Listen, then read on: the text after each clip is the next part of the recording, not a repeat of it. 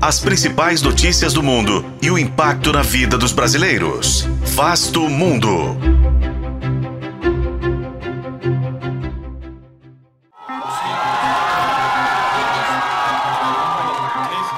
Com mais de dois milhões de participantes, as primárias da oposição mostraram o desejo do venezuelano de votar.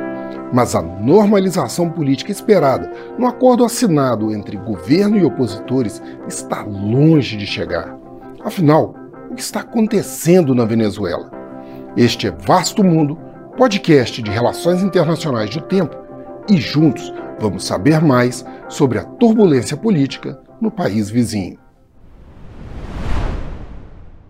A Comissão Nacional das Primárias afirmou que dois milhões e quatrocentos mil venezuelanos participaram das primárias do último dia vinte e dois de outubro, sendo cento e trinta mil eleitores no exterior. A medida foi possibilitada pelo acordo assinado em Barbados, no Caribe, no dia dezessete de outubro, entre governo e oposição. Ele prevê eleições presidenciais no segundo semestre de dois mil e vinte e quatro. As primeiras eleições desde dois mil e dezoito, vencidas por Nicolás Maduro, que está no poder desde dois mil e treze. O acordo determina também respeito aos processos de escolhas dos candidatos nos partidos e que os concorrentes cumpram os requisitos da lei eleitoral venezuelana. Como primeira consequência do acordo, os Estados Unidos suspenderam por seis meses as sanções sobre exportações de petróleo, gás e ouro venezuelanos, desde que os mais de duzentos presos políticos sejam libertados e que se determine o fim das inabilitações políticas.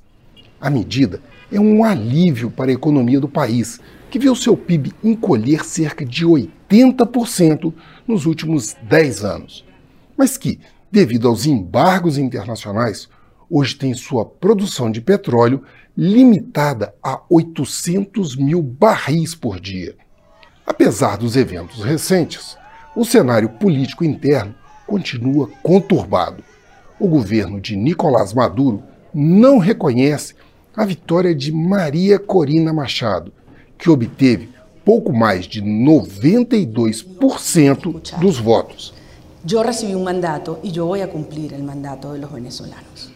Maria Corina, uma engenheira de cinquenta e seis anos, havia sido inabilitada por doze meses após os protestos nacionais em dois mil e quinze. Em junho deste ano, quando as movimentações eleitorais já haviam começado na Venezuela, ela foi acusada de corrupção e de promover sanções internacionais contra o país. Assim, Maria Corina teve a inabilitação política estendida para quinze anos, o que indica que a turbulência no país não deve terminar, pelo menos até as realizações das esperadas eleições presidenciais. Eu sou Frederico Duboc e este foi Vasto Mundo.